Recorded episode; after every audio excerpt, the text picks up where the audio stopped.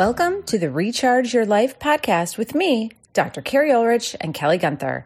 We are thrilled to talk to people who have made a decision that recharged their lives. Often they pushed themselves out of their comfort zones and took risks. We want to know about that decision point. Why did they make that decision? And most importantly, how can we learn from them? Kelly and I are passionate HR professionals, and together we co founded our HR consulting firm, Abbracci Group. We have talked to amazing people throughout our careers and listened to them as they made decisions that changed their lives and knew that these inspirational stories would help others. And why did we call it Recharge? It's based on a book I co authored called The Way of the HR Warrior. And in it, we have a leadership model, CHARGE, which stands for courage, humility, accuracy, resiliency, goal oriented, and exemplary. We know that people used one or more of these qualities to help them make their decisions, and we want to learn from them. Now, sit back, listen, and be inspired by these stories, and then do something to recharge your life. Let's get to it. Hi, everyone. It's Kelly. We're thrilled to have Phil Strazzulla as our special guest. Phil is a former venture investor turned HR tech entrepreneur. He's the founder of Select Software Reviews, a website dedicated to helping HR professionals buy the right tools. He has an MBA from Harvard Business School and is a self taught programmer. So, Phil, thanks so much for being on our podcast. We always like to start by asking what show, podcast, book, or blog do you go to when you want to push yourself and expand your thinking? Sure. Thanks for having me on. I'm looking forward to the conversation. I have noticed in my life that some of my best ideas come from a combination of listening to a podcast that I love and working out at the same time. I constantly just sort of like stop my workout and write myself notes of stuff that I need to do to make progress on whatever goal it is, professional or, or personal. And the podcast that I do this the most with is called Invest Like the Best with this guy, Patrick O'Shaughnessy and he interviews really famous investors, hedge fund managers, private equity, venture capital, as well as really accomplished entrepreneurs. And it's sort of like a weird group of people, I guess, but it's sort of like a little bit, I feel like my tribe. Like I've been investing in the stock market since I was 12 and started a company.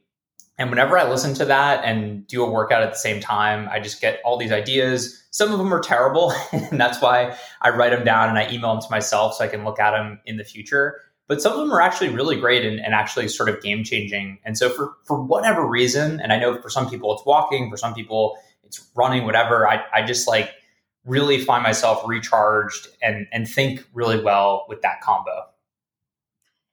Welcome, Phil. Thank you. And we talked to Phil earlier before we started recording. He's going to be a new dad. So, congratulations. We're very Thank excited you. about that. Coming February, as we learned, the year of the golden tiger. It's a very That's important. Right. Very, very uh, auspicious way to um, start the the year. Um, so I like. I was thinking, Phil, when you were saying that, it's like you know, there's the joke that you have all these good ideas in the shower because your mind is kind of clear. Mm. You're not really thinking. I think your workout's kind of the same way. So you're kind of cleaning your mind. You're clearing the cobwebs out. You're cle- you're making space while you're working out, and then you listen to this podcast and invest like the best. Tell me some of your. Tell me one. I would love this, Phil. If you can think about one horrible idea because you said some of them are horrible. So I love just mm-hmm. listen to like a funny horrible idea. But then what's some of your game changing ideas that you've had by listening to this podcast and working out? Sure. So a lot of these are really boring and specific for my sort of world. And so I, am literally now opening up the the label of my Gmail called B ideas and I call it B ideas instead of business ideas because some of them are, are just bad ideas. Yeah. some of them are actual business ideas. Um, so one of these ideas is that no entrepreneur thinks rationally about their personal portfolio. So you've got like the money in the bank, the money in stock market, and then most of your net worth is in this like company. And I think uh, there's like an opportunity to provide liquidity for those folks to give them diversification while still allowing for lots of upside into the business. The downside of this is your board is going to throw up on it because they don't want you to have diversification. They want you to be all in on a given idea. And so you could probably structure it in a way that provides for some short term cash flow plus a bunch of like stuff that you get in the future um, while still de risking. So, like, that's the sort of like weird esoteric idea that like nobody else cares about that comes to me while I'm doing these workouts. Um, others actually can be like a lot more useful and generalizable. Like, for example, the the closing question that this host likes to ask is, "What is the nicest thing anyone's ever done for you?" And so there's a lot of like really cool stories that come out of that, and I think a sort of broad idea for me is just that like you know even though for whatever reason my brain has always gravitated towards like business and investing and like all this stuff the reality is that the majority of your life and happiness and, and your experience in the world comes from stuff outside of that. And so it, it's really important to be kind to other people to enjoy moments versus looking at your phone or thinking in the back of your head about all the emails that you have to write and so I, I actually wrote a, a MailChimp cadence to myself of like the 30 or 40 ideas that relate to work life balance that I really want to keep top of mind that are just like really hard to do on a day to day basis. Yeah. And I, um, you know, every couple of months I, I resubscribe to that cadence and I get a, an email per day. And I'm like, oh, yeah, that's a good exercise. Like I should call a friend that I haven't talked to in six months. So that's probably one of the better ideas that's come out of it. Yeah. So you just to make because we love to talk about action on this podcast, Phil, and, and advice for people. Mm-hmm. So you set up your MailChimp to send you an email every day for what, 30 days to give you some ideas on work life balance? Exactly. So I just it was a Saturday morning, raining up here in Boston. Many times we get bad weather and I get free time to do random projects. And I I said, you know what, like there there are all these ideas that like are really hard to internalize in the the chaos of everyday life. And so I just wrote one idea per email and put them into a, a sequence in MailChimp, which I use for my business. And I just, you know, added myself. So each day I, I get a note that's like, hey, Phil, you know, one of the things you're trying to work on is, I don't know, cutting down on caffeine. Like today, make sure to only have one cup of coffee or um, you know, do something nice for your significant other or whatever the case may be. And sometimes you just need a little bit of push. I, I, we were talking yesterday with someone about just setting little tiny goals and yep. how important that is. That just like you said, just not having an extra cup of coffee or doing something just nice or calling a friend or just dropping a note. Uh, to someone, which maybe only takes five minutes, but it really does make a significant difference in someone's life and yours because you get that kind of endorphin rush of helping and doing something nice. What, yeah. uh, Phil, what's your favorite thing this week or something for work life balance? What kind of is is on your is on your brain that you're like, this is what I'm trying to do? So one of the cheat codes I think that I've picked up, and I think I've stole this from Tim Ferriss, is if you give somebody like a huge tip, you feel so good about yourself. Mm-hmm. And so there's there's this guy that is extremely handicapped that sells bottles of water on Newbury Street in Boston, which is like the big shopping district. Yep. And he's just in his wheelchair. He's nonverbal. He's probably in his 70s. And I've actually seen him. I think he lives probably close to my neighborhood. And I've seen him getting around and stuff. And he sells these bottles of water. And I just gave him 20 bucks for one of the bottles. Um, and he saw that and he he was like very very emotional. Mm. and i almost you know you kind of almost feel selfish doing this but i felt really good about yeah. doing that. And you know that 20 bucks doesn't matter as much to me for sure. Uh, and so that was one of the things that i did this week. And and you can you know give somebody 100% tip when they give you a cup of coffee or give somebody a 40% tip if they do a great job as a, a waiter like whatever the case may be. Like that's such a a easy way to feel good about yourself. I I, li- I like what you said because I've said that as well as what's this extra dollar or two dollars or three dollars? And sometimes it does make a difference. Back when i was in college that was my lunch money right? So that that two dollars was a big deal. So i don't want to discount that that people that is a big deal. But when you get to a certain stage sometimes it's not. And you're like really? That extra five dollars means so much to this other person Mm. and not as not not as much to me. And like you said the the endorphin rush the bump that you get and feeling good and it puts you in a good mood for the rest of the day. So thank you phil for sharing that. Appreciate that. So now the big question is what is the decision that you mm-hmm. made that changed the trajectory of your life? And what are some of those charge qualities that you used to help you make that decision? Sure. So i think that to be quite honest, like the I, have been debating this. I'll, I'll, be honest. When you guys mm-hmm. told me exactly what the question was, and I think the biggest decision for me was to go out for the wrestling team when I was in middle school. Mm. Um, it I, I was uh, extremely shy, even though I'm a Scorpio. I was extremely shy, um, like 80 pound, super skinny kid. And I, I always liked playing sports, you know, baseball, soccer, whatever. I was never very good at any of them, but I just uh, didn't have a lot of self confidence. And my mother had heard that there was like this really good, like new wrestling coach for the middle school team. And she encouraged me to go out for it and I was in the gymnasium and there was some assembly and then you were supposed to like go to, you know, one corner of the gym if you're going to hockey, one corner if you're going to wrestling, etc. And I was my heart was like beating out of its chest. Mm-hmm. And uh, I remember I was thinking, I'm just walking out of here and I'm going home. I'm not going to do this. Mm-hmm. And I saw this kid who I won't name this person, but he, he, was a little bit smaller than me and he was walking towards wrestling. I was like, if he can do it, I can do it. And I did it. Mm-hmm. And uh, it really changed the trajectory of my life. I wasn't very good the first couple years, but I, for whatever reason, the bug bit me and I got really into it. I ended up winning the state championship my senior year, oh, and it gave me a lot of confidence. Uh, and I, you know, I still, I think, took that confidence to do well in college, get a job, work through a, a layoff in 2008 when I was right out of college, and still get into mm-hmm. a, a business school and start a company and all that stuff. So I think that's really the thing that that changed things for me personally.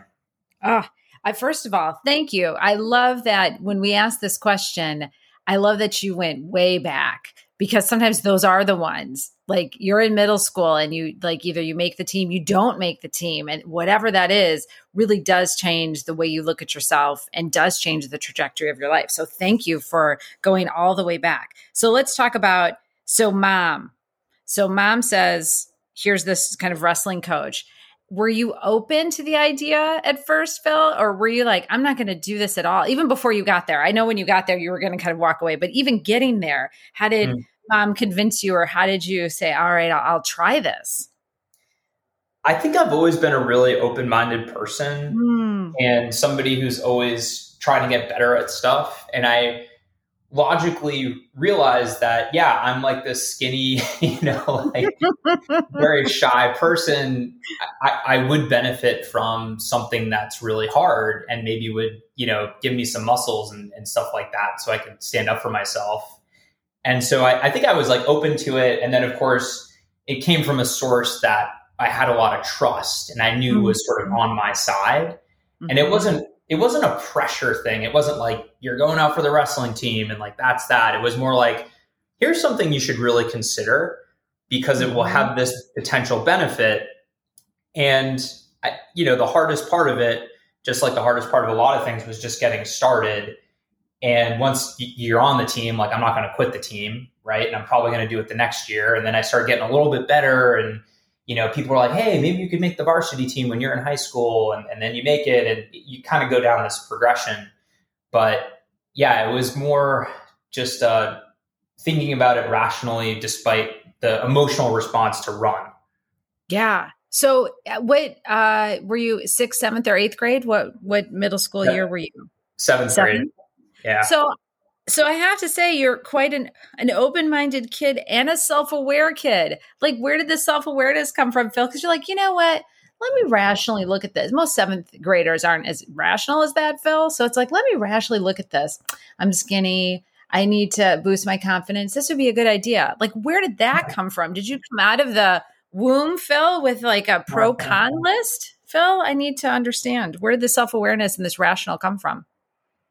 That's a great question. I have been journaling since like fifth grade. And oh so I think and part of that is again being encouraged by a parent, and part of that's probably like you know some sort of natural natural proclivity mm-hmm. towards it, uh, and and a bit of luck. So I, I think probably there there's like a nature nurture component to it, but I was probably a, a, a slightly more mature kid mm-hmm. than most. Like I I'm the oldest of four. When I was ten, I would babysit my siblings, and and my youngest sibling is extremely handicapped, and so it was a you know fairly hard thing to do. When I was twelve, I opened up a brokerage account to trade stocks. Like I, I was just always maybe interested in different stuff. Yeah.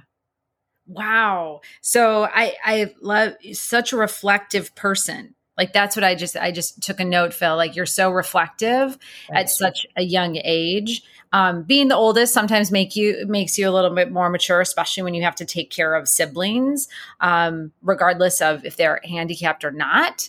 Um, but it makes you a little bit more mature. But it was in you to be that reflective and start that brokerage account.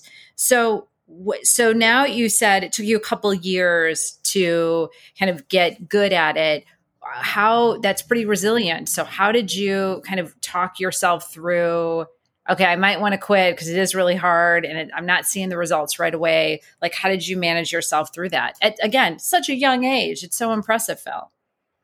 Thanks.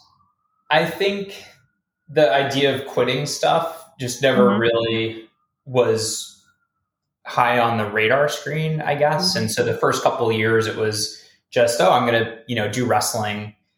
And then I'm somebody that I think like latches on to bits of praise and thinks, oh, that that could be true. And, and I'm sure the coaches were telling every kid, hey, you could be, you could win this tournament, you could be on varsity, you could do mm-hmm. this, this, and this. And I was thinking, you know, probably somebody said that to me once when I was in eighth grade.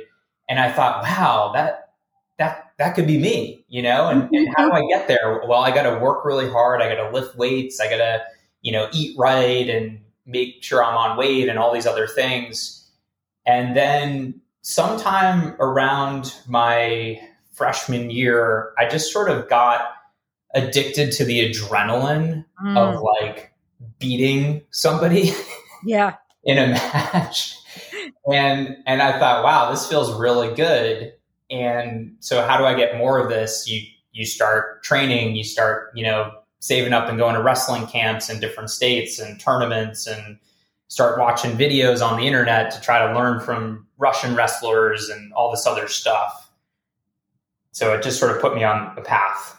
Yeah. What what did you when you talked about building your confidence? Hmm. How did that manifest? Like how did you start to see that? Because you are so reflective, I'm sure you journaled about it. So how how did you start to see that confidence play out as you were getting older and then in high school? I think it's been a really slow progression, like many things. I, I was mm-hmm. actually thinking about this yesterday because somebody was comparing my uh, fiance and I, and she's a very introverted person. I'm a slightly more extroverted person. I think I started off as an extremely introverted person. I probably, you know, talked to one kid in preschool sort of thing. And it's just been a really long, slow progression. And I think that's the same with the self confidence where, you know, I probably started off in the 10th percentile and just very, very, very slowly uh, gained it as I, you know, practice stuff and then achieve something and, and realize I could do more and more. And I think that the way it's manifested itself is when you start to achieve something, your the horizons for what are is accomplishable uh, expands a lot. Mm-hmm. And so, from a wrestling perspective, like maybe you get on the varsity team and you're like, hey, I could have a better than 500 record, or maybe I could, you know, next year qualify for the state tournament. Maybe I could win a match at the state tournament. Maybe I could place at the state tournament. Maybe I could win the state tournament, sort of thing. And I think it's the same for you know professional sort of things for sure. When I was in college, I remember I took the GMAT and I, I did really well on it. And I, I looked it up and I said, geez, if uh, I applied to business school, I would be in the top, you know, quartile for kids that get into Harvard Business School. And I said, I'll never get into Harvard Business School. That's ridiculous. But, you know, that's kind of cool that at least on this one metric, I'm, I'm on that level. And then, you know, a few years later, I, I found myself matriculating there because I had continued to just accomplish more and more stuff and believe in myself more and more. So it's been it's been a really slow progression, but it's been steady progress every single year. And it's sort of that whole compound interest. If you, you know, get 1% better every week, that adds up hugely over the course of years and decades. I, I really appreciate that. That's that slow burn. And again, you didn't expect an instant result and you're like every day every week i'm getting better and you did get this it was a good feedback loop you were getting too because you were getting better and you maybe won another match or you got some more praise. And then you're like all right and that's going to build my confidence a little bit more. And what i really appreciate what you said phil is you didn't start off this way. So i think we've been talking lately with a few people about the people as you get older people might think oh phil's life was really easy. He's always been super successful or mm-hmm. started his own business or look at him he's extroverted he's on a podcast. And it's really good to, for people to understand like no i wasn't that way and i've really worked at it to try to push myself to become more confident or become a little more extroverted because of x y and z reasons i wanted to do that so i really appreciate you sharing that phil yeah of course. One little anecdote just to support that yeah. is I remember in middle school on the wrestling team, we had a pretty good middle school wrestling team, and I, I was probably the worst person on it. I had a losing record. You know, I, I, I was just not good. I was too timid. I wasn't strong enough. And there were like six or seven kids who legitimately, like the coaches, like actually thought could be really good in high school and they were all talking about you know winning state championships and all this stuff and i was like oh man i was like well at least i'll get to be on the team with these guys mm-hmm. when they're really good when we're seniors in five or six years and the ironic thing is that you know each of those people sort of peaked then and they they didn't keep getting better and i was the only one that that actually accomplished that mm. sort of goal and so even if you're starting in the you know bottom 10% and you, you seem really hopeless um, a lot of people aren't going to have the focus to keep getting better and to do the things you need to do to, to make it to that next level. And so if you're if you're starting in one place, you don't need to be discouraged because over the course of time, hard work and focus will will pay off in a big way. Yeah, you're so uh the what is it the rat the hare and the turtle, right? Yeah, exactly. Yeah, because but you're you're so right and and we were talking we were I was of course giving unsolicited advice to Phil about uh, children because that's what happens when you're having a new baby everyone tells you their advice whether you want it or not. But um but that I remember one of the the teachers you said something really profound Phil is that sometimes when you start off kind of at the top it's so much harder to practice and focus. And I remember some of the teachers saying when the kids, when some kids who start off kind of smart and things come easy for them or mm. sports wise. So I start off at sports, I played football and it was really easy for me. At some point, it becomes hard. And if you don't have that skill of having to practice because maybe I didn't start off in the top spot, it's really hard for them sometimes to make that switch because they start to internalize it. Like, well, I was really good. Why am I not good right now? And so, in a way, you didn't, you know, for wrestling, you didn't start off that way. You didn't have that preconceived notion of like, I'm a really damn good wrestler. And it came naturally for you. And so you had to work at it. And so you didn't have that kind of, um, that BS that can that can get in your way, thinking that well, no, I'm naturally talented, so why do I have to work at it? And so yeah. you that script, which is which is hard for some kids when things come naturally for them. Um, it's harder to work at it. Does that make sense? It does, and it, it's kind of funny, and this is sort of a different stratosphere, but related to sports. You know, if you look at the the truly best athletes in in different sports, Michael Jordan, Tom Brady, etc and I'm a I'm a New England guy, so I'm a big Tom Brady fan. I know most people are not, but um, I love how all Tom Brady fans have to like put a little disclaimer right after. okay, okay, just please listen. He does work hard. I know you have issues with him, but like there has right. to be a little asterisk on him now. yeah, there there is for sure, but I, I, think it's it's hard to dispute that he's the best football yes. player ever. Yes.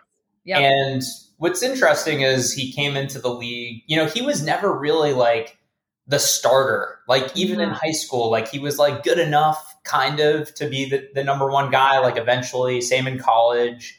And, you know, obviously famous for being the 199th draft pick in the NFL, somebody that could have been cut from the team.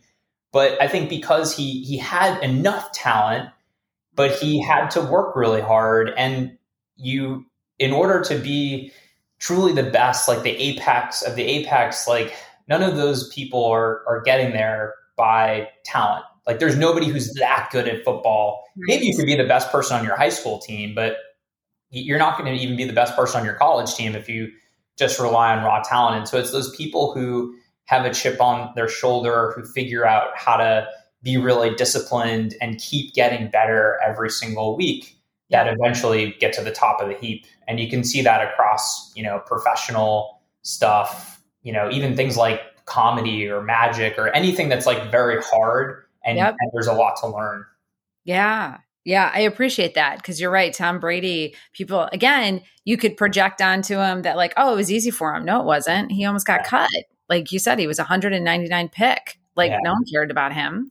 So really good. And he is really disciplined from what I've what I've read about yeah. him in practice and just eating and everything is super disciplined. What uh, it you've used so many of the charge qualities already. Like you talked about you had goals, resiliency, your uh, your humility to me when you're like, you know what? I don't have to be the best on wrestling. I'm just going to be on this team with all these great people. It, it has so much humility to it. What are some of the other if any additional ones of the charge qualities that you use that help you with your decisions? I think that some of the main ways that I think about decisions are just around trying to coach myself from a third party perspective. So there's this phrase looking at yourself from the balcony. Mm. And we're all, you know, living some sort of narrative in our head and that makes us do usually irrational things. Like for example maybe you feel scorned by your significant other because they didn't do the dishes and you have this narrative that they never do anything and blah blah blah and that's why i'm going to be a jerk. Um, or maybe you know you have that relationship with a customer or your boss or wh- whatever the case may be. Like there, there's lots of different things and and we're sort of programmed to think that we're right but if you can look at yourself from a third party perspective and, and try to be coachable, uh, that can be a really powerful way to navigate, especially emotionally charged situations and, and keep an open mind. Because at the end of the day, you you want to make you want to overcome your biology and make mm-hmm. rational choices. Uh, a great example is recently family member of mine, um, we were doing an investment and we were buying some stock from somebody, and the person that we are buying from did something a little bit shady and, and she tried to increase the price. And my family member was like, I don't want to do this deal. This is ridiculous. This person's, you know, screwing us, etc. And that was a very irrational way of thinking about it. That was an emotional way of thinking about something that really should just be purely economic? Is it still a interesting risk reward trade off? And the answer was yes. And so um, that person who was much older than me came to me a few months later and said, "Thank you so much for for helping me see that. I was basically just being a big baby, and I'm glad that we actually bought it. We made a five x in in six months. Isn't that great?"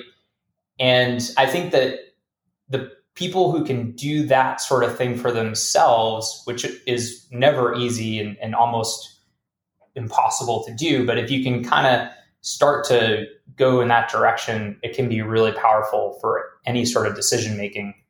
Um, and for me, I've, you know, I try to do that, and, and meditation definitely helps. Yeah, I was. I I love that. Overcome your biology and make rational choices. I was listening to a podcast. They were talking about hot and cool and and and emotional states and how difficult it is to make those decisions in a hot emotional state. And so mm. the practicing, like you said, meditation, cooling yourself down, because in a cool state, we all make very rational decisions. Mm. That's not the problem. It's when you're in a hot state that how do you make that rational decision when you're in a hot state and the only way you can do that is kind of be in a hot state or know how to calm yourself down when you're in that hot state by breathing or um, or counting to 10 or walking away from it something mm. like that is is you have to get yourself into that cool state What other, Phil, you already gave such wonderful advice. Do you have any other advice or actions for listeners as, as they're kind of making decisions in their lives and, and making these choices? I think my my other advice is to always take every other person's advice with a huge grain of salt. Uh, I, I, was talking to a friend of mine last week who she's done a tremendous job in building a business to about a million dollars of revenue um, selling uh, a private label skin cream. And she's, you know, should I raise venture capital? Should I sell the business? Should I do this? Should I do that? And she'd gotten some advice from another person who basically said, Hey, you should raise $10 million of venture capital money and you should try to make this a billion dollar company. And for her, she was she was going to go down that path but there was something about it that didn't sit well with her hmm. and so her gut was telling her hey this is not the right thing to do and even though the person who gave her that advice was extremely accomplished that person was just projecting what had made them successful and hadn't really done much thinking about my friend's situation and so i think that especially when you sit down with somebody who has that confidence who has that success you have to be really careful because they might not be as careful when they are talking about your particular situation. And so it's always incumbent upon the decision maker to parse everything, to understand how they're thinking and what they should do, what's different about the situation that maybe you're learning from through this person giving you advice. What's resonating with you? What does your gut sort of tell you? Because your gut can be really, really right in many ways um, that are, are, hard to understand, but are, but are true. And uh, to just you know be careful, especially when the person talking to you is you know oh they they're a billionaire, they sold their company for five hundred million dollars, or you know they're the C level executive at this company that I want to be at, or, or whatever. That doesn't mean that they're right. And it doesn't it doesn't mean that it's right for you. To your point, Phil, at listening to your gut, and I know that Kelly, like you, Kelly, um, journaled doesn't journal as much anymore, but uh, journaled a lot. And I think that right. self, that reflection and knowing what's in your gut. So then when you're presented with that advice, like, oh, you should have a hundred employees or you should be mm-hmm. a billionaire or whatever.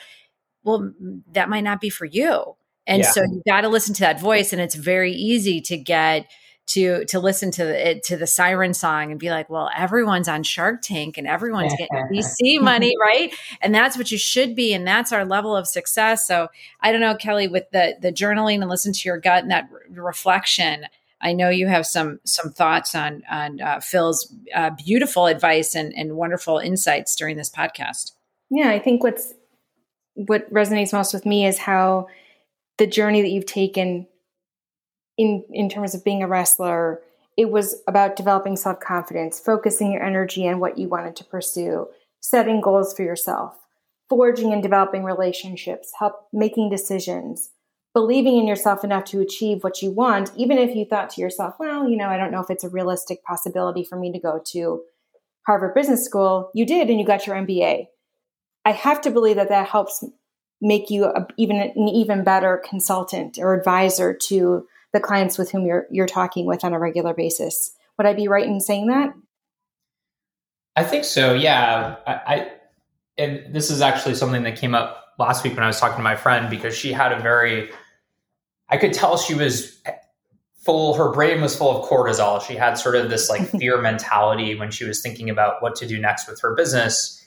And I sort of was struck watching the Olympics by all of the Olympian all the Olympians confidence in themselves. Mm-hmm. There's nobody that gets up on the high dive or that, you know, swims in the pool or whatever that is not confident in themselves. And I think that's interesting because that basically means the people who are performing at the very highest levels, and some of them might border on arrogance and some of them might not be rational decision makers about complex decisions in that mindset, but you you do perform at a very a much higher level when you have the right amount of belief in yourself mm-hmm. and that allows you to think more clearly and just do the come up with not maybe the right solution but a better solution mm-hmm. And i have to say i growing up and being in high school i had several cousins who were wrestlers And wrestling is a very strategic sport. I mean, it's very difficult, very demanding physically, very mental because it's just you and your opponent on the mat. And you have to, you don't have that second, if you second guess yourself, you could wind up being pinned, right? So there are there are um, elements when I was just remembering some of those matches I would attend and how painful sometimes it was to see my cousins lose, or how amazing it was to see them win because they they almost kind of um, found a part of themselves, another gear, if you will, that allowed them to drive their their confidence to the next level. So, um, just an incredible story, and I think it in our society with instant gratification being something that you know we you know makes us certainly feel good in the short term your story emphasizes how with persistence and perseverance you can really impact your own life and, and lives of others in the long term. So um, thank you so much for sharing your story and for for um, you know being so candid with us on this on this podcast we really encourage all of our viewers all of our listeners rather to connect with you phil um, you can check out the show notes um, in this episode for more information and again thank you phil for joining our podcast for sharing your story. And congrats again to you and your spouse as you look forward to the birth of your baby next year. Thank you guys so much. And I just, my last comment for what you just said about finding another gear. I think the number one thing that the Harvard Business School MBA does is it allows people to believe in themselves mm. because you have all these professors and they have all these CEOs come in and say, you can do whatever you want to do and somebody that comes in and maybe they never thought they could get a job at McKinsey, they apply for that job and they put a really they put a lot of effort into the cover letter and prepping and all these things because they believe that they can do it. And you everybody listening can find another gear if you believe that you can accomplish that goal. Mm-hmm. Thank you guys for having me on. Thank you so much, Phil, and such great, powerful words to to take us out. Thank you again for for being on our podcast. Thank you for listening to the Recharge Your Life podcast.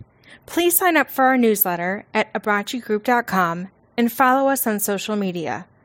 You can find us on LinkedIn at Abbracci Group, Instagram at Warriors of HR, and Twitter at Warriors underscore HR. Remember to subscribe to our podcast, leave a review, and please tell a friend. And be sure to drop us a note on how you are recharging your life. We can't wait to hear from you.